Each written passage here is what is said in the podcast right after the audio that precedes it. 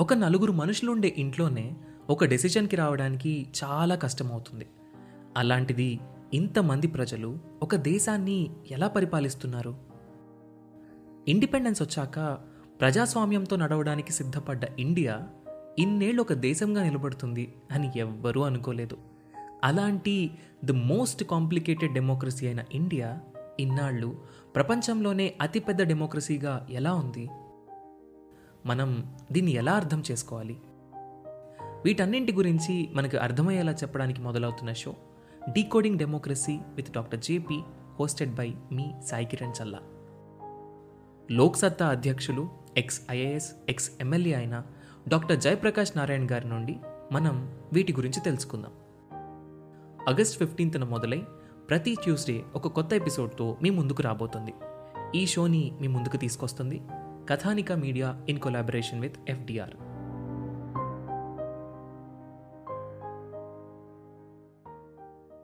దురదృష్టం ఏంటంటే ఈ రాజకీయ పార్టీలన్నీ కూడా మేము చేస్తామని చెప్పే కూడా అన్నీ ఏంటి అంటే ఉచితాలు మీకు ఆ ఉచితాలు ఇస్తాము ఈ ఉచితాలు ఇస్తాము అంటున్నారు. తప్పించి మీకు మిమ్మల్ని సమర్థవంతులుగా తయారు చేస్తాం మీ కాళ్ళ మీద మీరు బతికేలాగా చేస్తామని ఎవరు అన్నట్ల డెవలప్మెంట్ అండ్ వెల్ఫేర్ ఈ రెండు చూస్తే సమపాళ్ళలో ఉండాలి. కొంత వెల్ఫేరు ఎక్కువ పాలు శాతం డెవలప్మెంట్ ఉంటే ప్రజలు తమ కాళ్ళ మీద తాము నిలబడి స్వయం సం సమృద్ధిగా తయారవుతారు. సమాజం అనేది స్వయం సమృద్ధిగా తయారవుతుంది. ప్రోగ్రెసివ్ సొసైటీ అనేది ఏర్పడుతుంది. కానీ దురదృష్టవశాత్తు ఏంటంటే ఈ రాజకీయ పార్టీలన్నీ కూడా ఉచితాలు నువ్వు మూడు ఇస్తే నేను పది ఇస్తాను నేను పది ఇస్తే నువ్వు ఇరవై ఇస్తా ఇట్లా తయారైపోయి ఈ రోజున రాష్ట్రాల బడ్జెట్లో కానివ్వండి దేశ ర- బ- బడ్జెట్లో కానివ్వండి అధిక శాతం ఎక్కువగా ఈ వెల్ఫేర్ స్కీమ్స్ పేరిట ఖర్చు పెడుతూ డెవలప్మెంట్ అనే దాని మీద ఏమాత్రం దృష్టి పెట్టకుండా తయారయ్యారు. ప్రజల్ని భిక్షగాళ్ళుగా తయారు చేస్తున్నారు తప్పించి వాళ్ళని స్వయంగా వాళ్ళని వాళ్ళు పోషించుకునే స్థాయికి వాళ్ళు ఎదిగేలాగా ఏ రకమైన కార్యక్రమాన్ని చేపట్టడంలో వాళ్ళంతా కూడా విఫలమవుతున్నారు అన్ని రాజకీయ పార్టీలు. పొలిటికల్ పార్టీస్లో లేనిది ఇంటర్నల్ డెమోక్రసీ. ఒక ఎంపీ ఎమ్మెల్యే తనకు నచ్చినట్టుగా మాట్లాడే స్వేచ్ఛ లేదు. ఒక పీపుల్స్ రిప్రజెంటేటివ్కి స్వేచ్ఛ లేనప్పుడు ప్రజలకు ఆ స్వేచ్ఛ ఎలా వస్తుంది? ఒక పొలిటికల్ పార్టీ ఎలా ఫంక్షన్ చేయాలి? దాని ఇంటర్నల్ స్ట్రక్చర్ ఎలా ఉండాలి? దాని విధి విధానాలు ఎలా ఉండాలి? ఇప్పుడున్న పొలిటికల్ పార్టీస్లో లేనిది ఏంటి? ఒక కొత్త పొలిటికల్ పార్టీ రావచ్చా? Ex state executive Loksatta member ఒక కొత్త పొలిటికల్ పార్టీని స్టార్ట్ చేస్తున్నారు. సో సార్ని ఈరోజు మన స్టూడియోకి ఇన్వైట్ చేసి సార్ యొక్క ఐడియాలజీ ఏంటి? సార్ ఒక ఎథిక్స్ ఫ్యాకల్టీ ఒక ఫిలాసఫీ సబ్జెక్ట్ టీచ్ చేసే సార్ మన పొలిటీషియన్స్లో లేని ఎథిక్స్ని టీచ్ చేసే సార్ పొలిటికల్ పార్టీ పెడితే అది సక్సెస్ అవుతుందా లేదా? సో ఈరోజు వీటన్నిటిని మాట్లాడుకోవడానికి మన స్టూడియోలో కె. గంగాధరరావు గారు ఉన్నారు. సార్ని అడిగి మరిన్ని విషయాలు తెలుసుకుందాం.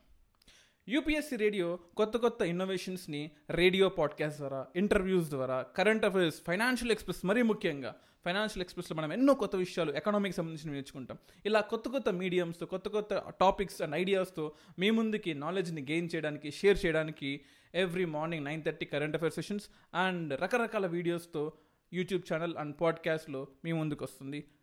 Visitors UPSC radio dot in let's get in to the episode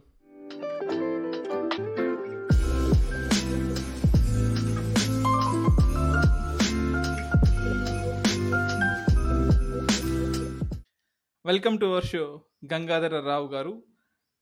ఒక కొత్త పొలిటికల్ పార్టీ స్టార్ట్ చేస్తున్నారు. కంగ్రాట్స్ ఫర్ దట్ ఒక కొత్త చేంజ్ ఇండియాకి తెలుగు స్టేట్స్కి అవసరం. సో ఇండియాలో రెండు వేల ఐదు వందల ప్లస్ రికగ్నైజ్డ్ అన్రికగ్నైజ్డ్ పార్టీస్ ఉన్నాయండి. ఇప్పుడు మళ్ళీ ఒక కొత్త పొలిటికల్ పార్టీ మన ఇండియన్స్కి ప్రజలకి అవసరమా సార్? మంచి ప్రశ్న అడిగారు దినేష్ గారు. నిజం చెప్పాలంటే కొత్త పొలిటికల్ పార్టీ స్టార్ట్ చేయాలా వద్దా అవసరం ఏంటి అని చాలా కాలం మేము తర్జన భర్జనలు పడ్డాము. మేము కానీ మా స్నేహితులు కానీ. చాలా కాలం పాటు లోక్సత్తా పార్టీలో పనిచేసిన తర్వాత వివిధ కారణాల రీత్యా డాక్టర్ జయప్రకాష్ నారాయణ గారు లోక్సత్తా పార్టీని నాన్ ఎలక్ట్రల్ పార్టీగా మార్చాలని నిర్ణయం తీసుకున్న తర్వాత మేము దేశంలో ఉన్న అన్ని రాజకీయ పక్షాలని మరోసారి పరిశీలించాం అనమాట పరిశీలించినప్పుడు గమనిస్తే గనక మనకి ప్రధానంగా జాతీయ పార్టీలు కొన్ని అలాగే రాష్ట్ర స్థాయిలో పార్టీలు కొన్ని ఉన్నాయి. ఈ జాతీయ పార్టీల్లో మనకి పేరుకి రెండు వేల ఐదు వందల పైగా పార్టీలు ఉన్నా కూడా ప్రధాన స్రవంతిలో పదికి మించి పెద్ద పార్టీలు యాక్టివ్గా లేవు. ఈ జాతీయ పార్టీలుగా చూ చూసుకుంటే గనక ఇటు కమ్యూనిస్టులు చూస్తే వాళ్ళు కేవలం కేరళకే పరిమితం అయిపోయారు అలాగే కాంగ్రెస్ని చూస్తే ఒకటి రెండు రాష్ట్రాలకే పరిమితం అయిపోయింది అంతేకాకుండా రకరకాల కారణాల రీత్యా వీళ్ళ పాలసీలు ఏవైతే ఉన్నాయో ఇవి ప్రజలకి పనికి వచ్చేలాగా లేవు. ఏ మ- పూర్తిగా అవినీతిలో కూరుకుపోవడం నాయకత్వం అది ఒక కాంగ్రెస్ పార్టీకో కమ్యూనిస్ట్ పార్టీకో కాదు. మిగతా భారతీయ జనతా పార్టీ కానివ్వండి లేదు బిఎస్పి బహుజన్ సమాజ్ పార్టీ కానివ్వండి లేదు సమాజ్వాదీ పార్టీ కానివ్వండి లేదు మన దగ్గరే ఉన్న తెలుగుదేశం పార్టీ కానివ్వండి లేదా తెలంగాణ రాష్ట్ర సమితి కానివ్వండి లేదా అటు చూస్తే వైఎస్ఆర్సీపీ కానివ్వండి ఏ రాజకీయ పార్టీని చూసినా కూడా ఇవన్నీ కూడా రాజకీయం అనేది డబ్బులు సంపాదించడానికి మాత్రమే పనికొస్తున్నాయి. సమాజంలో విద్వేషాలని ఎగదోసి ఏదో రకంగా ఒక వర్గాన్ని ఇంకో వర్గం మీద ఎగదోసి తాము రాజకీయ లబ్ధి పొందడం తద్వారా అధికారంలోకి రావడం అధికారంలోకి వచ్చిన తర్వాత సమాజాన్ని దేశాన్ని ఎలా దోచుకుని మరిన్ని డబ్బులు కూడబెట్టుకోవాలి? ఇదే ధోరణిలో ఉన్నాయి తప్ప అసలు రాజకీయం అంటే ఏంటి? దేనికోసం రాజకీయ పార్టీలు ఉన్నాయి అనే లక్ష్యాలని వీళ్ళు పూర్తిగా మర్చిపోయారు. కేవలం వాళ్ళ రాజకీయ పార్టీ ఉద్దేశాలు మేనిఫెస్టోలో తయారు చేసినప్పుడు లేదంటే అంతకుముందు పార్టీ ఏర్పడినప్పుడు విధి విధానాలు రాసుకున్నప్పుడు తప్పించి ఆ తర్వాత ఏ పార్టీ రాజకీయ నాయకుడికి కానీ ఏ పార్టీ రాజకీయ కార్యకర్తకు కానీ వాళ్ళ విధి విధానాలు ఏంటి వాళ్ళ లక్ష్యాలు ఏంటి అనేవి ఎవరికీ తెలియని పరిస్థితి. కేవలం దోచుకో దాచుకో దోచుకో దాచుకో. ఇదే పద్ధతిలో తయారైనవి ఈ పార్టీ ఆ పార్టీ అని కాదు. అన్ని పార్టీల పరిస్థితి అదే. ఇటువంటి సందర్భంలో దేశం ఏమైపోతుంది అనే భయం ఏర్పడింది మాకు. అటు ఓ- కొన్ని వర్గ కొన్ని పార్టీలేమో కులాలను ఎగదోస్తాయి. కొన్ని పార్టీలేమో మతాన్ని ఎగదోస్తాయి. కొన్ని పార్టీలేమో వర్గాలను ఎగదోస్తాయి. రకరకాలుగా ఒకళ్ళు ఎవరు కూడా మేము మంచివాళ్ళం కాబట్టి ఇదిగో ఫలానా ఫలానా రకంగా మేము మంచివాళ్ళం కాబట్టి మాకు ఓటేయండి అని చెప్పే వాళ్ళు ఎవరు కనపడటంలా ఎంతసేపు త్వంశుంట త్వంశుంట అనే పరిస్థితుల్లో ప్రతి ఒక్కళ్ళు కూడా ప్రజల్ని ఎదుటి వాళ్ళని శత్రువులుగా చూపించడం రాజకీయ విలువలు పూర్తిగా దిగజారిపోయిన పరిస్థితుల్లో మేము ఆలోచించింది ఏంటంటే దేశం సుభిక్షంగా ఉండాలంటే దేశం బాగుపడాలంటే కల కాలాల పాటు పది కాలాల పాటు దేశం అనేది వర్ధిల్లాలంటే తప్పనిసరిగా ఒక నూతన రాజకీయ పక్షం అనేది అవసరం అని మేము భావించి ఒక కొత్త పార్టీని అలా ప్రారంభిస్తున్నాం అనమాట సార్ మీరు చెప్పింది అక్షరాల నిజం సార్. ఎందుకంటే ఒక పొలిటీషియన్ కానీ నేను మీకు ఏం చేస్తాను అని చెప్పకుండా ఆ పార్టీ వాడు చూసారా వాడు లక్ష కోట్లు తిన్నాడు పది లక్షల కోట్లు తిన్నాడు ఆ పార్టీ అవినీతి పార్టీ వాళ్ళు ఈ స్కామ్ చేశారు ఆ స్కామ్ చేశారు అని తప్ప నేను మీకు ఏం చేస్తాను అనేది చాలా తక్కువ మంది చెప్తున్నారు సార్. చేస్తారో చేరో పక్కన పెట్టండి. చేస్తాము అనేది కూడా చాలా తక్కువ మంది చెప్తున్నారు సార్. అండ్ ఎస్ ఒక హ్యాలో స్పేస్ అయితే ఉంది సార్. ఐ విల్ అంటే దేశం ఖచ్చితంగా ఆహ్వానిస్తుంది సార్. దురదృష్టం ఏంటంటే ఈ రాజకీయ పార్టీలన్నీ కూడా మేము చేస్తామని చెప్పి కూడా అన్నీ ఏంటి అంటే ఉచితాలు మీకు ఆ ఉచితాలు ఇస్తాము ఈ ఉచితాలు ఇస్తాము అంటున్నారు. తప్పించి మీకు మిమ్మల్ని సమర్థవంతులుగా తయారు చేస్తాం మీ కాళ్ళ మీద మీరు బతికేలాగా చేస్తామని ఎవరు అన్నట్ల డెవలప్మెంట్ అండ్ వెల్ఫేర్ ఈ రెండు చూస్తే సమపాళ్ళలో ఉండాలి. కొంత వెల్ఫేరు ఎక్కువ పాలు శాతం డెవలప్మెంట్ ఉంటే ప్రజలు తమ కాళ్ళ మీద తాము నిలబడి స్వయం సం సమృద్ధిగా తయారవుతారు. సమాజం అనేది స్వయం సమృద్ధిగా తయారవుతుంది. ప్రోగ్రెసివ్ సొసైటీ అనేది ఏర్పడుతుంది. కానీ దురదృష్టవశాత్తు ఏంటంటే ఈ రాజకీయ పార్టీలన్నీ కూడా ఉచితాలు నువ్వు మూడిస్తే నేను పది ఇస్తాను నేను పది ఇస్తే నువ్వు ఇరవై ఇస్తా ఇట్లా తయారైపోయి ఈ రోజున రాష్ట్రాల బడ్జెట్లో కానివ్వండి దేశ బ- బడ్జెట్లో కానివ్వండి అధిక శాతం ఎక్కువగా ఈ వెల్ఫేర్ స్కీమ్స్ పేరిట ఖర్చు పెడుతూ డెవలప్మెంట్ అనే దాని మీద ఏమాత్రం దృష్టి పెట్టకుండా తయారయ్యారు. ప్రజల్ని భిక్షగాళ్ళుగా తయారు చేస్తున్నారు తప్పించి వాళ్ళని స్వయంగా వాళ్ళని వాళ్ళు పోషించుకునే స్థాయికి వాళ్ళు ఎదిగేలాగా ఏ రకమైన కార్యక్రమాన్ని చేపట్టడంలో వాళ్ళంతా కూడా విఫలమవుతున్నారు అన్ని రాజకీయ పార్టీలు. ఇది అది అని కాదు. నిజం sir.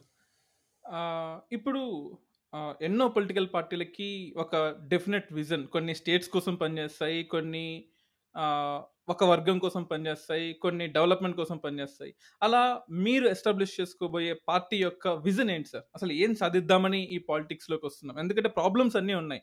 But what you're trying to get outcome me outcome ఏంటి సార్ అసలు? మీ విజన్ మీ సిద్ధాంతం ఏంటి సార్ అసలు?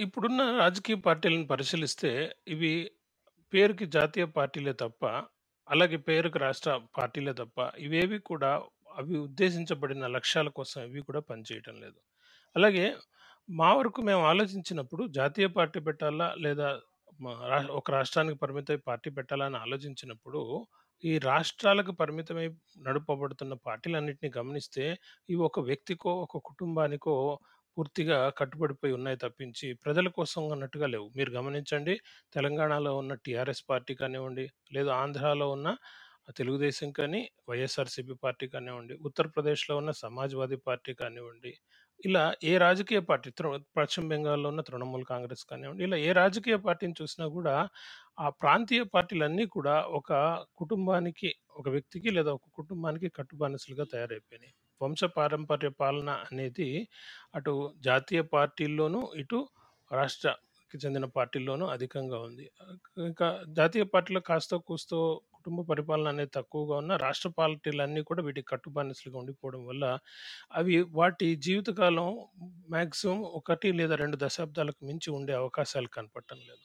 కానీ మేము దూరదృష్టితో దేశాన్ని ఇంకొక వందేళ్ళ పాటు దేశానికి సరైన రాజకీయ పార్టీ ఉండాలి. దేశానికి ద దిశానిర్దేశం చేసే రాజకీయ పార్టీ ఉండాలి అనే లక్ష్యంతో మేము ఉండేది ఇంకో 10, 20 ఏండ్లు కావచ్చు. కానీ మా తర్వాతి తరాలకు కూడా చక్కటి రాజకీయ పక్షం అనేది ఉండాలి. ప్రోగ్రెసివ్ రాజకీయ పక్షం అనేది ఉండాలి. దేశాన్ని అభివృద్ధి వైపు నడిపించే రాజకీయ పక్షం ఉండాలనే లక్ష్యంతోటి మేము ఈ రాజకీయ పార్టీని ప్రారంభించాలని, అది కూడా జాతీయ స్థాయిలో ఉండాలి అనేది మా ఉద్దేశం. సార్ ఇప్పుడు జాతీయ స్థాయిలో ఒక పార్టీ పెట్టాలంటే చిన్న విషయం కాదు సార్. ఎందుకంటే కేరళ వాడికి ఇన్‌ఫ్రాస్ట్రక్చర్ కావాలి బీహార్ వాడికి ఎడ్యుకేషన్ కావాలి జమ్మూ కాశ్మీర్‌లో పీస్ కావాలి. ఆంధ్రప్రదేశ్‌లో ధాన్యం కొనుగోలు చేసే ప్రభుత్వానికి శక్తి కావాలి అట్లా ఒక్కో స్టేట్‌కి ఒక్కో డైవర్స్ కోరికలు ఉంటాయి సార్. ఒక ఒక రీజన్‌లో పార్టీకి అయితే ఒకటే కోరిక ఉంటుంది కానీ ఒక నేషనల్ పార్టీగా ఉండాలంటే ఇన్ని కోరికలు ఉంటాయి ఇంత డైవర్స్ కంట్రీ, ఇన్ని రిలీజియన్‌లు, ఇన్ని క్యాస్ట్‌లు ఉంటాయి. మరి ఇన్ని వేరియస్ అంత వైబ్రెంట్ కంట్రీని కంట్రోల్ చేయడం కానీ, రూల్ చేయడం కానీ అంత ఈజీ కాదు సార్. మరి దీన్ని మీరెలా కోపప్ చేసుకుంటారు? అండ్ మీ నెక్స్ట్ ప్లాన్ ఆఫ్ యాక్షన్ ఎలా ఉండబోతుంది? ఇక్కడ దినేష్ గారు మీరు గమనిస్తే, మన రాజ్యాంగకర్తలు మన దేశం యొక్క స్వభావాన్ని అర్థం చేసుకొని, మన రాజ్యాంగ వ్యవస్థని ఫెడరల్ వ్యవస్థగా తీర్చిదిద్దారు. దురదృష్టవశాత్తు ఈ ఫెడరల్ వ్యవస్థ అనేది మన నాయకత్వంలో పూర్తిగా లోపించింది. వన్ కంట్రీ, వన్ పాలిసీ అనే పద్ధతిలో పోతున్నారు. ఈ వన్ కంట్రీ, వన్ పాలిసీ అనేది చాలా ప్రమాదకరం. Because India is not a nation. It is a nation of nations. విభిన్న జాతుల సమాహారమే. భారత జాతి. భారత జాతి అనేది ఒక్కటి కాదు. It is not unity is not uniformity.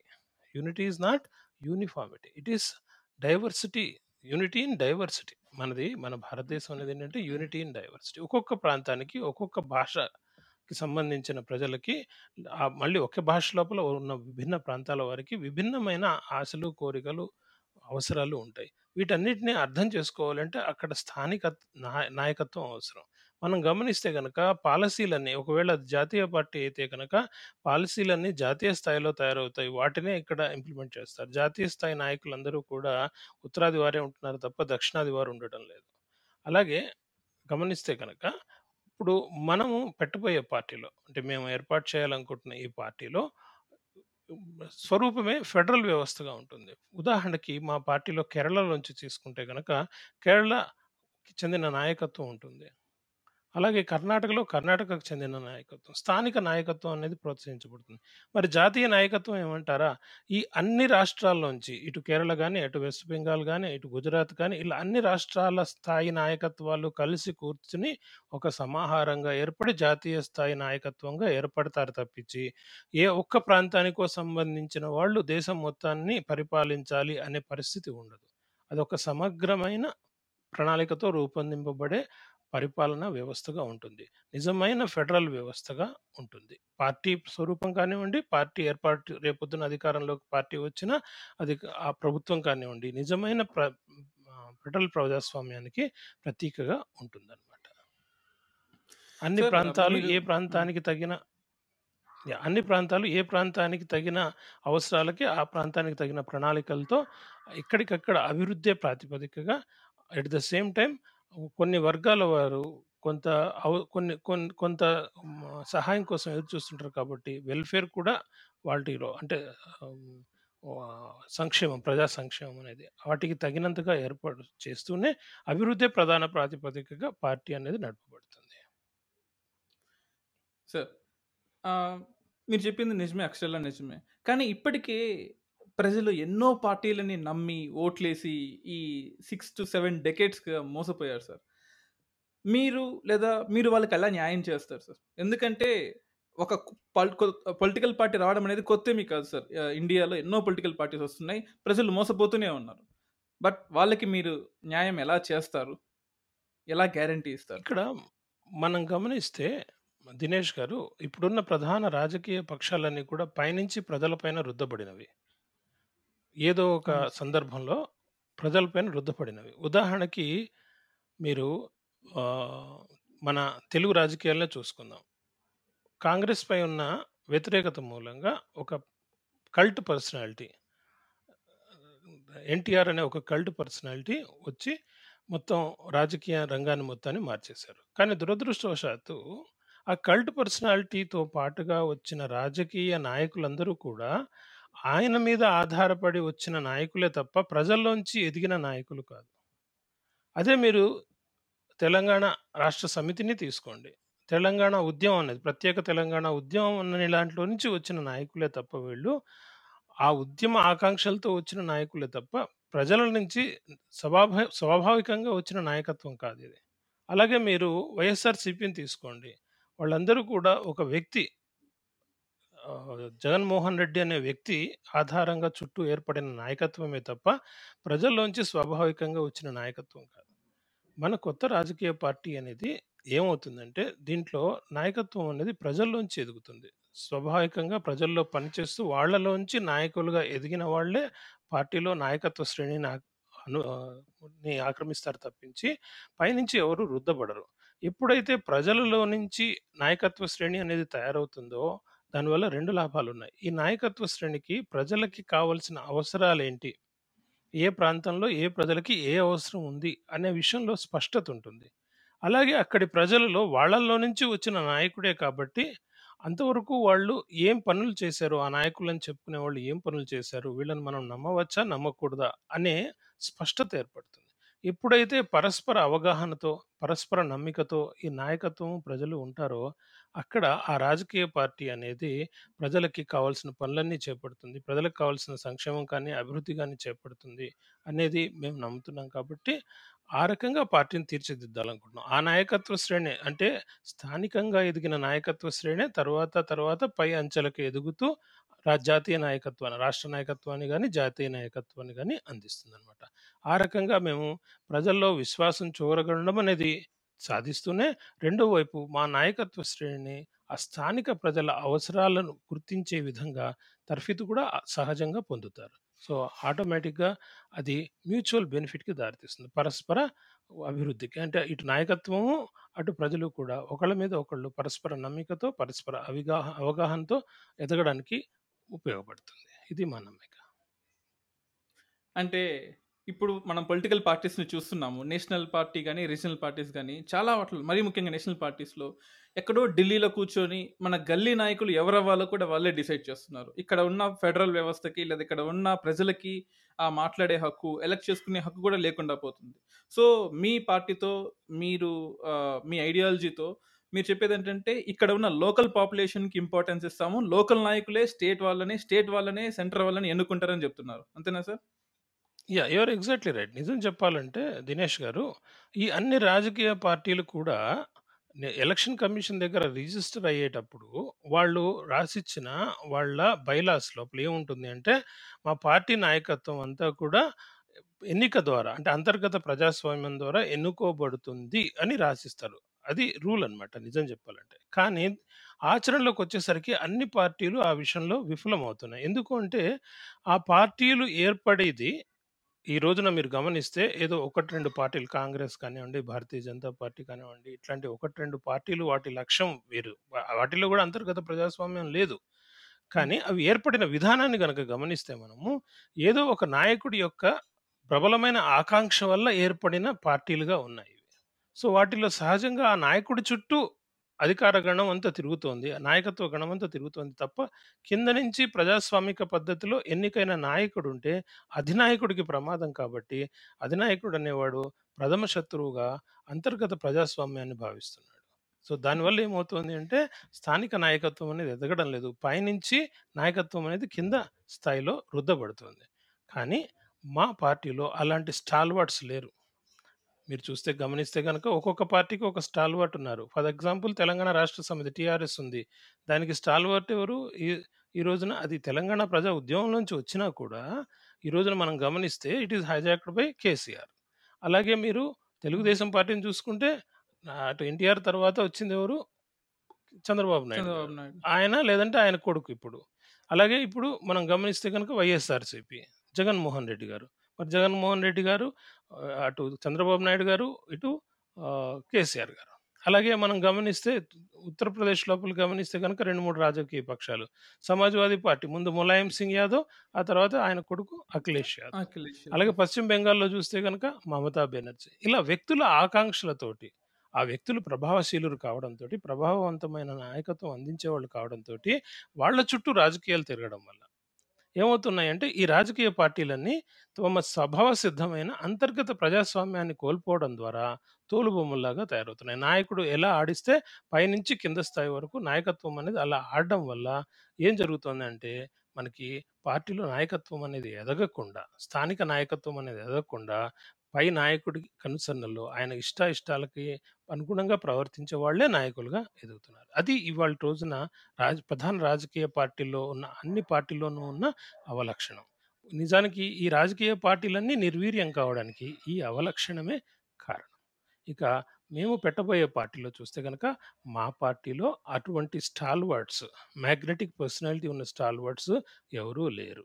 అది మేము మా బలహీనతగా కాక మా బలంగా మేము గుర్తిస్తున్నాం.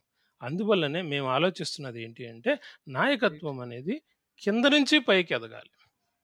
స్థానిక నాయకత్వం నుంచి పైకి ఎదిగినప్పుడు అప్పుడు సహజ సిద్ధమైన నాయకత్వం అనేది పార్టీలో ఏర్పడినప్పుడు అంతర్గత ప్రజాస్వామ్యం పరిడలు వెళ్ళినంత వరకు ఆ నాయకత్వం ఆ రాజకీయ పార్టీ అనేది పది కాలాల పాటు దేశానికి సరైన దిశానిర్దేశం అందించే నాయకత్వం నాయకత్వ లక్షణాలు గల రాజకీయ పార్టీగా ఉంటుంది అనేది మా ఆలోచన. సార్ ఇప్పుడు మీ పార్టీలో ఎవరు జాయిన్ అవ్వచ్చు సార్? అంటే పలానా స్టేట్ వాళ్ళని లేదా పలానా సెక్టర్ వాళ్ళు అలా క్లాసెస్ ఏమైనా డివైడ్ చేస్తారు లేకపోతే ఎవరైనా join అవ్వచ్చా? Is it a universal party it is a universal party దీంట్లో ఆ కులం ఈ కులం అని కానీ ఆ మతం ఈ పంత మతం అని కానీ ఆ భాషకు చెందినవారు ఈ భాషకు చెందినవారు అని కానీ ఆ ప్రాంతానికి చెందినవారు ఈ ప్రాంతానికి చెందినవారు అని కానీ ఏ రకమైన షరతులు లేవు. ఉన్నదల్లా ఒకే ఒక్క షరతు. మీరు నేరస్తులు కాకూడదు. ఏ కోర్టు ధృవీకరించిన అంటే తీవ్రమైన నేరాలు. మరి మామూలు చిన్న Great, చిన్నవి. కాదు. తీవ్ర ఆ, తీవ్రమైన నేరాలు ఏవైనా ఉంటే అటువంటి వాళ్ళకి మాత్రం పార్టీలో ప్రవేశం ఉండదు. అలా కాకుండా ఎవరైనా స్త్రీలు పురుషులు అన్ని విద్యార్థులు ఎవరైనా సరే కార్మికులు అన్ని తరగతులకు చెందినవారు. దీంట్లో తర తమ భేదం లేకుండా ఎవరైనా పార్టీలో చేరవచ్చు ఎవరైనా పార్టీలో పనిచేయవచ్చు ఎవరైనా వాళ్ళు చేస్తున్న పనుల ద్వారా నాయకత్వం అనేది రూపొందించుకుంటూ పది మంది విశ్వాసం చూరగొని నాయకులుగా ఎదగవచ్చు. అంతర్గత ప్రజాస్వామ్యం అనేది అంతర్గత ప్రజాస్వామ్యం అనేది మా పార్టీ తురుపు మొక్క. ద సెల్లింగ్ పాయింట్ అన్నమాట. That is the selling point for our party అంతర్గత ప్రజాస్వామ్యం. ఒకటేమో అంతర్గత ప్రజాస్వామ్యం రెండవదేమో అభివృద్ధి ప్రాతిపదిక. ఈ రెండు మా పార్టీ యూఎస్పీలు అన్నమాట. అంటే ఇంటర్నల్ డెమోక్రసీ సార్ నిజమే మీరు చెప్పింది అక్షర నిజమే సార్. ఒక ఒక బీజేపీ ఎంపీ కానీ ఒక కాంగ్రెస్ ఎంపీ కానీ ఒక టీడీపీ వైఎస్ఆర్సీపీ ఒక ఎంపీ తనకు నచ్చింది చెప్పలేకపోతున్నాడు సార్. అంటే ఒక కేసు మనం తీసుకోవట్లేదు బట్ యాక్చువల్గా తీసుకుంటే ఇండియాలో ఒక పార్టీ విధానాల్ని కట్టుబడి ఏదైనా యాంటీ డిఫెక్షన్ వర్తిస్తుందేమో అని భయపడి ఒక విప్పు జారీ చేస్తారేమో అని భయపడి వాళ్ళ భావ ప్రకటన స్వేచ్ఛను కూడా తప్పు పక్కన పెట్టేసి మరి పార్టీ ఐడియాలజీనే ఒక ఇండివిజువల్ ఐడియాలజీగా మాట్లాడుతున్నాం సార్. ఆ పొలిటికల్ డెమోక్రసీ ఆ ఇంటర్నల్ డెమోక్రసీ అనేది లేదు సార్. సో మీరు ఆ ఇంటర్నల్ డెమోక్రసీ ప్రొవైడ్ చేస్తారా? మీ పార్టీలో జాయిన్ అయ్యే వాళ్ళందరికీ? తప్పకుండా దినేష్ గారు. అయితే ఇక్కడ రెండు విషయాలు మనం గమనించాలి. బహుళ నాయకత్వంలో ఉన్న అడ్వాంటేజ్ ఏంటంటే ప్రతి ఒక్కరూ తమ తమ ప్రజా తమ తమ అభిప్రాయాల్ని పార్టీ వేదికల మీద పంచుకుంటారు పార్టీ విధి విధానాలు అంటే పాలసీ నిర్ణయాలు ఏవైతే ఉంటాయో అవి ఒకసారి తీసుకున్న తర్వాత వాటిని ప్రతి మ- అంటే నిజం చెప్పాలి అంటే ఆ విధి విధానాలు ఆ పాలసీ నిర్ణయాలు జరగడం కూడా ఏ ఒక్కరో తీసుకోకుండా కింద నుంచి అవును. అభిప్రాయ సేకరణ జరిగి మెజారిటీ అభిప్రాయం ప్రకారం తీసుకుంటాం అట్ ద సేమ్ టైం ఎవరైనా వాటికి భిన్నమైన అభిప్రాయాలు కలిగి ఉంటే కనుక వాళ్ళు ప్ర- పార్టీ వేదికల మీద వాటిని చెప్పే అవకాశం ఎప్పుడూ ఉంటుంది. అలా కాకుండా పార్టీ విధానాలకి వ్యతిరేకంగా మాట్లాడడం అనేది పార్టీ నియమావళికి భిన్నమవుతుంది బయట. అంటే ఇక్కడ వేదికలు రెండు రకాలు ది- దినేష్ గారు. పార్టీ వేదికలు వేరు బయట వేదిక బహిరంగ వేదికలు వేరు. బహిరంగ వేదికల్లో పార్టీ విధానాలను గురించి చర్చించకూడదు. లేకపోతే అరాచకత్వం అనేది ఏర్పడిపోతుంది. పార్టీ అనేది ఒక దిశ లేకుండా ఎటు పడితే ఎటు వెళ్ళిపోతుంది. సో బహిరంగ వేదికలు కాకుండా పార్టీ వేదికల మీద ఎంతవరకైనా చర్చించే ఆ వాతావరణం అనేది పార్టీలో ఉంటుంది.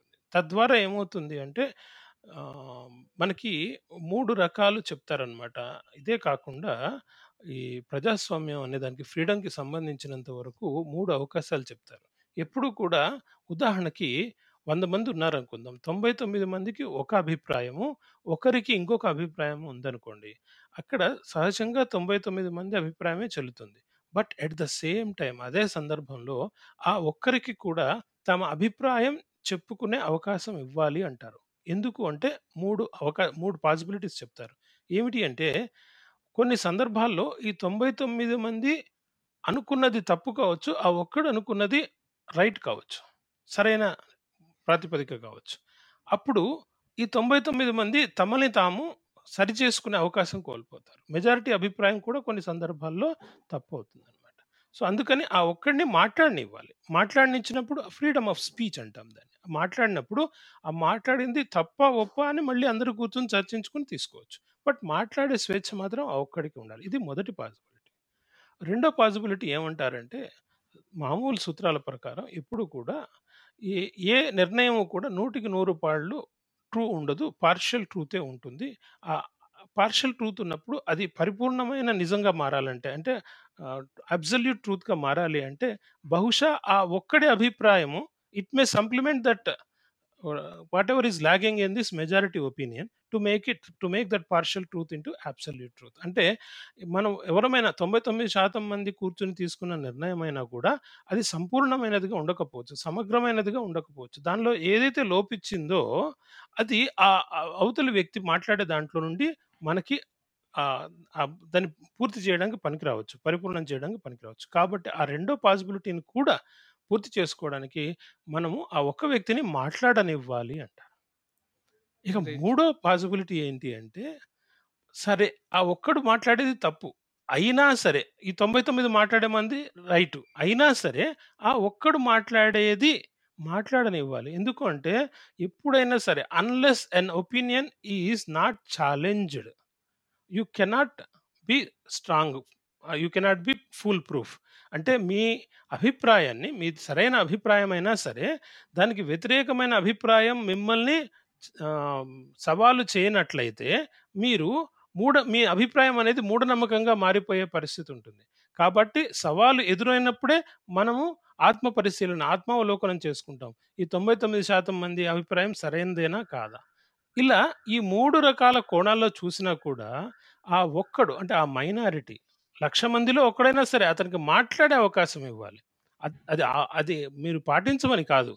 మాట్లాడే అవకాశం ఇచ్చినప్పుడు అది మీరు విన్నప్పుడు ఈ మూడు పద్ధతుల్లో కూడా అది మనకు ఉపయోగపడుతుంది అంటారు. సో అలా అంతర్గత ప్రజాస్వామ్యం అనేది పార్టీ వేదికల మీద ఎట్టి పరిస్థితులను ఉండేలాగా మేము ప్లాన్ చేస్తున్నాం అనమాట గ్రేట్ సార్. సో ఇంటర్నల్ డెమోక్రసీకి మీరు అబ్జల్యూట్ వాల్యూ ఇస్తున్నారు. That is so impressive and ఒక ఇండియన్గా అట్ ద సేమ్ టైం ఒక ఓటర్గా ప్రతి ఒక్కరు దాన్ని గౌరవించాలి. అది అన్ని పార్టీల్లో ఉండాలి సార్. మీ ఒక్క పార్టీలో అది కొత్తగా వస్తున్నది కాదు లేదా అన్ని పార్టీస్లో లేదని కాదు కానీ implementation sir. Implementation national parties regional parties చేయట్లేదు సార్. మీరు చెప్పిన పాయింట్ని అందరూ ఫాలో అయితే అసలు ఈ కష్టాలే ఉండేవి కాదు. ప్రతి నా ఎమ్మెల్యే నా ఎంపీ మాట దేశమంతా వినేది నా మాట నా ఎమ్మెల్యే వినేవాడు నా ఎమ్మెల్యే మాట రాష్ట్రం అంతా వినేది. అలా బాగుండేది సార్ బట్ అది జరగట్లేదు.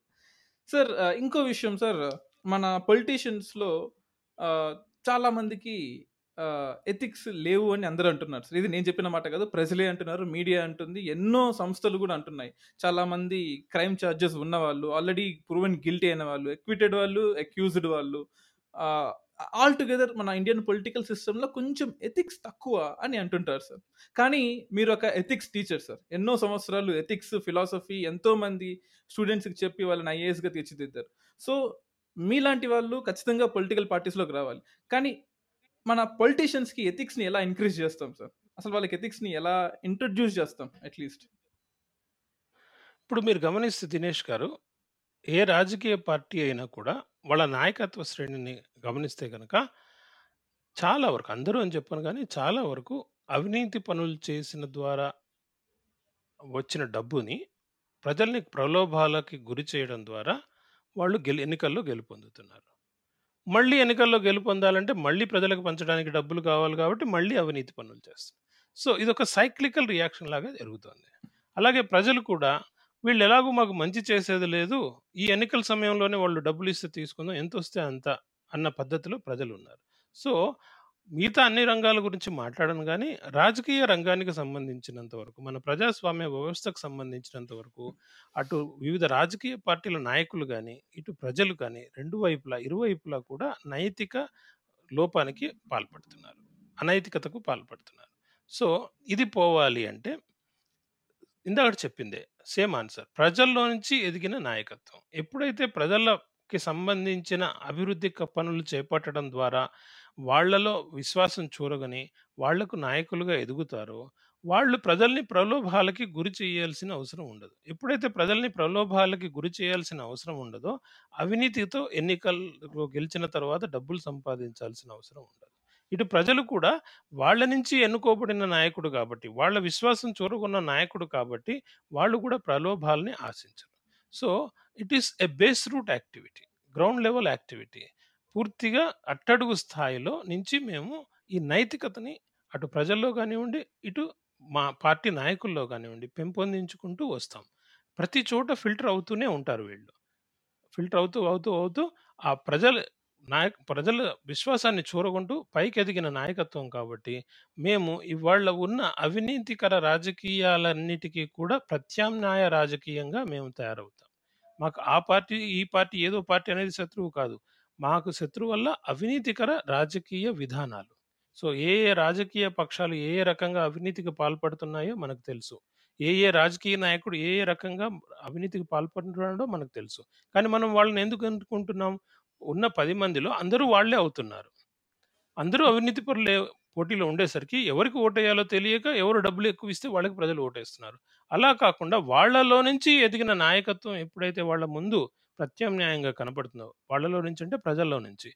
ఎప్పుడైతే ప్రజల విశ్వాసం చూరగొన్న నాయకుడు వాళ్ళలో నుంచి ఎదిగిన నాయకుడు కింద స్థాయి నుంచి అట్టడుగు స్థాయి నుంచి పైకి ఎదిగిన నాయకుడు ప్రత్యామ్నాయంగా కనపడతాడో తప్పనిసరిగా ప్రజలు ఆ- ఆదరిస్తారని వాళ్ళు ఏ రకమైన ప్రలోభాలకి గురి కాకుండా ఆ నాయకుడిని ఆదరిస్తారని మేము విశ్వసిస్తున్నాం. అదే మా ప్రాతిపదిక కూడా. ఆ విశ్వాసమే మేము రాజకీయ రంగంలో కొత్త రాజకీయ పార్టీని విధి విధానాలను రూపొందించడంలో మా ప్రాతిపదిక. సార్ కొన్ని క్విక్ క్వశ్చన్స్ మిమ్మల్ని అడుగుతాను. దానికి వన్ వర్డ్ లేదా ఒక సెంటెన్స్లో ఆన్సర్ చెప్పండి సార్. ర్యాపిడ్ ఫైర్ లాగా. ఉమెన్ రిజర్వేషన్ బిల్కి మీరు సపోర్ట్ చేస్తారా? సపోర్ట్ చేయరా సార్? మీరు అడిగిన ప్రశ్న చాలా సంక్లిష్టమైనది. నన్నేమో ఒకే దీంట్లో సమాధానం చెప్పమంటున్నారు. అయినా చెప్తాను. Yes I support it for the reason that నేను స్త్రీ పక్షపాతిని. మీరు గమనిస్తే సమాజంలో ఎన్నో వేలాది సంవత్సరాలుగా అన్ని రంగాలతో పాటు రాజకీయ రంగంలో కూడా స్త్రీలను అణగదొక్కుతున్నారు. అలా ఉండకుండా ఉండాలి అంటే ఎంతో కొంత వాళ్ళకి సపోర్ట్ సిస్టమ్ అవసరం. ఆ సపోర్ట్ సిస్టంలో అంటే నిజమైన రిజర్వేషన్ సిస్టమ్ అంతే తప్పించి నాయకుల భార్యలు కాదు. నిజమైన రిజర్వేషన్ సిస్టంగా రావాలి. నాయకుల భార్యలో నాయకుల తల్లులో నాయకుల చెల్లెళ్ళు వీళ్ళు కాదు రిజర్వేషన్ అంటే. నిజమైన నాయకురాలిగా ఎదిగిన వాళ్ళకి తప్పనిసరిగా కొంత ఎందుకంటే పోటీ పడడం లోపల మగవాళ్ళకు తిరిగి ఉండే సౌలభ్యం ఆడవాళ్ళకు ఉండదు. తిరగడంలో కానీ సమాజంలో తిరగడంలో కానీ వీటన్నిటిలో. అయినా కూడా కష్టపడి వాళ్ళు ముందరకు వచ్చినప్పుడు వాళ్ళకి ఆ అవకాశం ఇవ్వాల్సిన అవసరం ఉంటుంది కొంత. ఎందుకంటే ఇంతకాలంగా మీరు గమనిస్తే రాజకీయ రంగంలో నూటికి తొంభై తొమ్మిది పాళ్ళు మగవాళ్ళే పరిపాలిస్తూ వచ్చారు. సో అలా కాకుండా కొంత స్త్రీ పక్షపాతం అనేది ఉన్నప్పుడే రిజర్వేషన్ సిస్టమ్ అనేది ఉన్నప్పుడు వాళ్ళలో కూడా నాయకత్వ శ్రేణి అనేది ఎదిగే అవకాశం ఉంటుంది కాబట్టి తప్పకుండా స్త్రీలకి రిజర్వేషన్ సిస్టమ్ ఉండాలి అని నేను భావిస్తున్నాను. ఎందుకంటే ఆడవాళ్ళు ఎక్కువ వింటారు సార్. మగవాళ్ళు కొంచెం కోప్పడతారేమో ఆడవాళ్ళు పేషెంట్గా ఒక ప్రాబ్లమ్ని అర్థం చేసుకొని సాల్వ్ చేస్తారు సార్. ఖచ్చితంగా ఆడవాళ్ళకి ఫిఫ్టీ పర్సెంట్ కాకుండా కనీసం థర్టీ త్రీ పర్సెంట్ అయినా ఇవ్వాల్సిన అవసరం ఉందని నేను అనుకుంటున్నాను సార్. నేనైతే ఫిఫ్టీ పర్సెంట్ కూడా వాళ్ళు ఎదగాలి అని ఆశిస్తున్నా. గ్రేట్ సార్ వాళ్ళంతట వాళ్ళు ఎదిగే అవకాశాలు ఉండే వరకు ఈ రిజర్వేషన్ సిస్టమ్ అనేది అవసరం. ఎస్ సార్ రిజర్వేషన్ సిస్టమ్ అంటే ఇంకో క్వశ్చన్ అడగాలనిపిస్తుంది నాకు. ఇండియాలో రిజర్వేషన్ సిస్టమ్ ఉంది కదా సార్. రిజర్వేషన్ సిస్టమ్ని అపోజ్ చేయాలని ఎవరు అనుకోరు. కానీ రిజర్వేషన్ సిస్టమ్ ఫిఫ్టీ పర్సెంట్ కన్నా క్రాస్ చేస్తే జనరల్ కేటగిరీ వాళ్ళకి లేదా టు మ్యాక్సిమం ఎక్స్టెంట్ ఆఫ్ ఇండియాకి కొంచెం అన్యాయం జరుగుతుందని కొంతమంది కా- సాక్షాత్తు సుప్రీంకోర్టే అని చెప్పింది సార్. దీని మీద మీ ఒపీనియన్ ఏంటి? అది సహజ న్యాయ సూత్రాలకి విరుద్ధం. ఫిఫ్టీ పర్సెంట్ దాటి ఇవ్వడం అనేది సహజ న్యాయ సూత్రాలకి విరుద్ధం. ఫిఫ్టీ పర్సెంట్ వరకు ఓకే కొంత ప్రాతిపదిక. ఎందుకంటే ఎన్నో సంవత్సరాలుగా వేలాది సంవత్సరాలుగా కొన్ని తరగతుల వారు అణగా అణగ అణిచివేయబడ్డారు కాబట్టి వాళ్ళు మిగతా వాళ్ళతో పోటీ పడలేరు కాబట్టి క- వాళ్ళ కోసం అని రిజర్వేషన్ సిస్టమ్ అనేది ఏర్పాటు చేయడం జరిగింది. అయితే ఇక్కడ రిజర్వేషన్ సిస్టమ్ని ఎవరు వ్యతిరేకించరు కానీ దాన్ని సంస్కరించాల్సిన అవసరం ఉంది. ఆ రి- మీరు గమనిస్తే కనుక ఆ రిజర్వేషన్ తరగతుల్లోనే అన్ మనం తరతరాలుగా అనుభవించిన వారే రిజర్వేషన్లు అనుభవిస్తున్నారు. అంటే కొన్ని కుటుంబాల వారు. ఒక ఫర్ ఎగ్జాంపుల్ ఒక రిజర్వేషన్లో ఒక తర ఒక తరగతికి చెందిన కులాన్నో మత కులాన్ని తీసుకోండి మన మత ప్రాతిపదిక కాదు కుల ప్రాతిపదిక రిజర్వేషన్ సిస్టమ్ కాబట్టి ఒక కులం లోపల ఒక కుటుంబాన్ని తీసుకుందాం. ఒక కుటుంబంలో చెందిన వ్యక్తి తానే ఐఏఎస్ ఆఫీసర్ అవుతున్నాడు తన కొడుకు ఐఏఎస్ ఆఫీసర్ అవుతున్నాడు తన మనవుడు వీళ్ళకి అవసరం లేదు. సమాజంలో ఒక స్థాయి ఎందుకంటే అది ఇంకా ఎవరైతే ఆ లబ్ధి పొందలేదో రిజర్వేషన్ల లబ్ధి పొందలేదో అదే తరగతిలో అదే కులంలో మిగిలిన వాళ్ళకి అందాలి అంటే వీళ్ళు పక్కకు తప్పకుండా. ఎందుకంటే ఒక ఐఏఎస్ ఆఫీసర్ కొడుకుతో రిక్షా కార్మికుడు కొడుకు పోటీ పడలేడు. కాబట్టి సమాజంలో ఒక స్థాయికి చేరిన తర్వాత దాన్ని క్రీమీ లేయర్ అని అంటాం. ఒక స్థాయికి చేరిన తర్వాత వాళ్ళని ఆ రిజర్వేషన్ కేటగిరీ నుంచి తప్పించాలి. తప్పించినప్పుడే అంతవరకు ఆ రిజర్వేషన్ల లబ్ధి పొందని వాళ్ళు దాన్ని పొందగలరు. ఆ రిజర్వేషన్ వల్ల కలిగే లబ్ధిని పొందగలరు. అప్పుడే అందరూ పెరగడానికి అవకాశం ఉంటుంది. లేదంటే మళ్ళీ ఈ రిజర్వేషన్ తరగతుల్లోనే మళ్ళీ ఒక ఉన్నత వర్గం తయారయ్యి ఎప్పుడు ఆ రిజర్వేషన్ ఫలాన్ని వాళ్ళే పొందుతూ ఉంటారు. దానివల్ల రిజర్వేషన్ పద్ధతి ఏదైతే ప్రవేశపెట్టామో దాని లక్ష్యమే ఉద్దేశమే దెబ్బతింటుంది. అదే జరుగుతోంది గత దశ కొన్ని ఏడెనిమిది దశాబ్దాలుగా. సార్ ఇంకో ర్యాపిడ్ ఫైర్ క్వశ్చన్ చిన్న రాష్ట్రాల పెద్ద రాష్ట్రాల? దేంతో డెవలప్మెంట్ ఎక్కువ లేదా ఫాస్ట్గా అవుతుంది అనుకుంటున్నారు ఇక్కడ మీరు గమనిస్తే కనుక దినేష్ గారు స్థానిక ప్రభుత్వాలు అనేది మనం మర్చిపోయి పెద్ద రాష్ట్రాల చిన్న రాష్ట్రాల అంటున్నాం. చిన్న రాష్ట్రాలున్నా పెద్ద రాష్ట్రాలున్నా కూడా అభివృద్ధి అనేది ఇందాకడే మీరు కొన్ని అడిగిన ప్రశ్నలో ఉంది. ఎక్కడికక్కడ ఏ ప్రాంతానికి ఆ ప్రాంతం అవసరాలు వేరు స్థానిక వనరులు వేరు అని మనం చర్చించుకున్నాం. కాబట్టి ఎక్కడ గ్రామ స్థాయిలో అయినా సరే నాయకత్వం అభివృద్ధి పొందేలా మనది ఐదంచెల ఆ, రాజ- పరిపాలనా వ్యవస్థ. స్థానిక నాయకత్వం గ్రామీణ నాయకత్వం ఎక్కడికక్కడ మనం పరిపాలన అందించగలగాలి. అట్లాంటి అందించగలిగినప్పుడు అది చిన్న రాష్ట్రాల పెద్ద రాష్ట్రాల అనేది పాయింట్ ఆఫ్ వ్యూ కాదు. ఎప్పుడై మీరు చిన్న రాష్ట్రం అయినా కూడా ఎప్పుడైతే స్థానిక నాయకత్వంకి మీరు అవకాశం ఇవ్వకుండా మీ రాష్ట్ర స్థాయిలోనే మీరు పరిపాలన ఆ, పద్ధతులన్నీ రూపొందించుకుంటూ ఉంటే దానివల్ల ఫలితం ఉండదు. కాబట్టి మనం స్థానిక నాయకత్వాన్ని ప్రోత్సహించినప్పుడు స్థానిక పరిపాలనా వ్యవస్థని ప్రోత్సహించినప్పుడే మనకి సరైన నా పరిపాలనా వ్యవస్థ అనేది ఏర్పడుతుంది తప్ప అది ప్రశ్న చిన్న రాష్ట్రాల పెద్ద రాష్ట్రాల అనే పాయింట్ ఆఫ్ వ్యూలో ఉండదు. సార్ ఎకానమీ ఎన్విరాన్మెంట్ దేనికి ఇంపార్టెన్స్ ఇస్తారు సార్? సమతుల్యత అతి సర్వత్రా వర్జేత్. ఎన్వైరన్మెంట్ దెబ్బతింటే దానివల్ల కలిగే దుష్పరిమాణాలు వేరు. అలాగే ఎన్వైరన్మెంట్ మాత్రమే దృష్టిలో పెట్టుకుని ఎకానమీ మీద దృష్టి పెట్టకపోతే దానివల్ల కలిగే దుష్పరిమాణాలు వేరు. సో మనము issue to issue point to point project to project ప్రతి చోట కూడా అటు సమతుల్యత దెబ్బతినకుండా ఇటు ఎకానమీ ఉండాలి అటు ఎన్వైరన్మెంట్ ఉండాలి. రెండింటికి సమతుల్యత ఇస్తూ మనం ముందరికి వెళ్ళాల్సిన అభివృద్ధి పదంలో నడవాల్సిన అవసరం ఉంది. కేవలం అభివృద్ధి అంటే వాతావరణం దెబ్బతిన్నా అందువల్ల ఉపయోగం లేదు. అలాగే కేవలం వాతావరణం మాకు అభివృద్ధి అవసరం లేదన్నా దానివల్ల ఉపయోగం లేదు. రెండింటి మధ్య సమతుల్యత సాధిస్తూ అటు వాతావరణం దెబ్బతినకుండా ఇటు అభివృద్ధి సాధించేలాగా మన ప్రాజెక్టులు కానీ ప్రణాళికలు కానీ ఉండాలి అని అభిప్రాయం. సార్ ఇంటర్నేషనల్ పాలిటిక్స్లో చూసుకుంటే చాలా కంట్రీస్ అమెరికా సైడ్ వెళ్తున్నాయి చాలా కంట్రీస్ రష్యా చైనా ఇటు సైడ్ వెళ్తున్నాయి.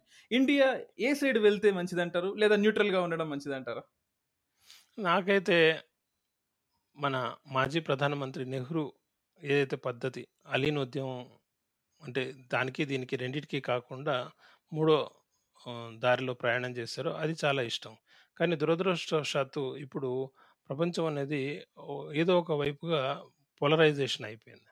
సో ఈ పరిస్థితుల్లో మనం ఆ దేశం వైపా ఈ దేశం వైపా అని కాకుండా మన దేశానికి ఏవి ప్రయోజనాలు కలిగిస్తాయో ఆ వైపు ఉంటూ ఎవరిని నొప్పి మనకు సామెత ఉందిగా నొప్పింపక తానవ్వక అని సో ఎవరిని నొప్పించకుండా అట్ ద సేమ్ టైం మనము నొప్పి నొప్పికి గురి కాకుండా మన దేశ అవసరాల దృష్ట్యా మన దేశ భద్రత దృష్ట్యా మనకి ఏది అవసరమో ఎప్పటికప్పుడు విధానపరమైన నిర్ణయాలు తీసుకుంటూ ముందుకెళ్ళాలి అనేది నా ఆలోచన. గ్రేట్.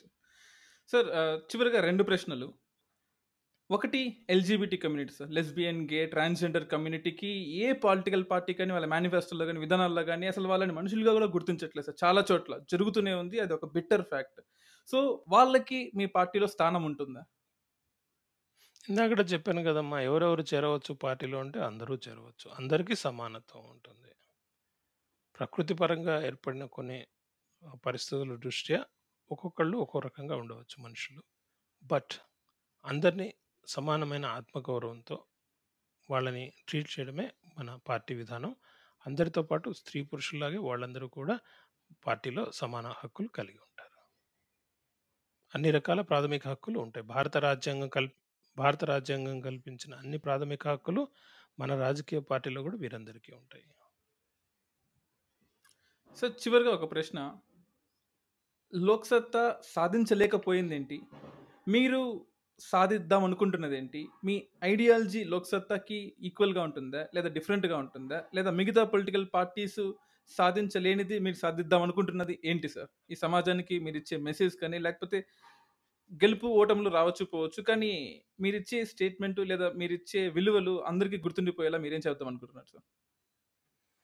విధి విధానాలు ఆలోచనలు వీటన్నిటి మీద మాపై లోక్సత్తా ప్రభావం డాక్టర్ జయప్రకాష్ నారాయణ గారి ప్రభావం తప్పకుండా ఉంటుంది. ఉండదు అని చెప్తే అది అబద్ధమే అవుతుంది.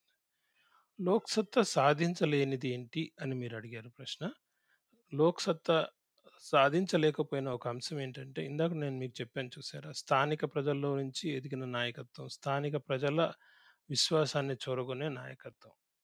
ఆ దిశగా కొన్ని ప్రయత్నాలు జరిగినాయి కానీ అవి పూర్తిగా ముందుకు సాగ అవసరమైనంతగా సాగకపోవడం వల్ల స్థానిక నాయకత్వం అనేది ప్రజల్లో నుంచి డెవలప్ చేసుకోవడంలో లోక్సత్తా పార్టీ విఫలమైంది. అందుకు జేపీ గారితో పాటు మేమందరం కూడా నా కారణమే. వివిధ కారణాల రీత్యా పార్టీలో ఉన్న అంతర్గత వివిధ కారణాల రీత్యా ఈ దిశగా పార్టీ ప్రయాణం సాగించలేకపోయింది.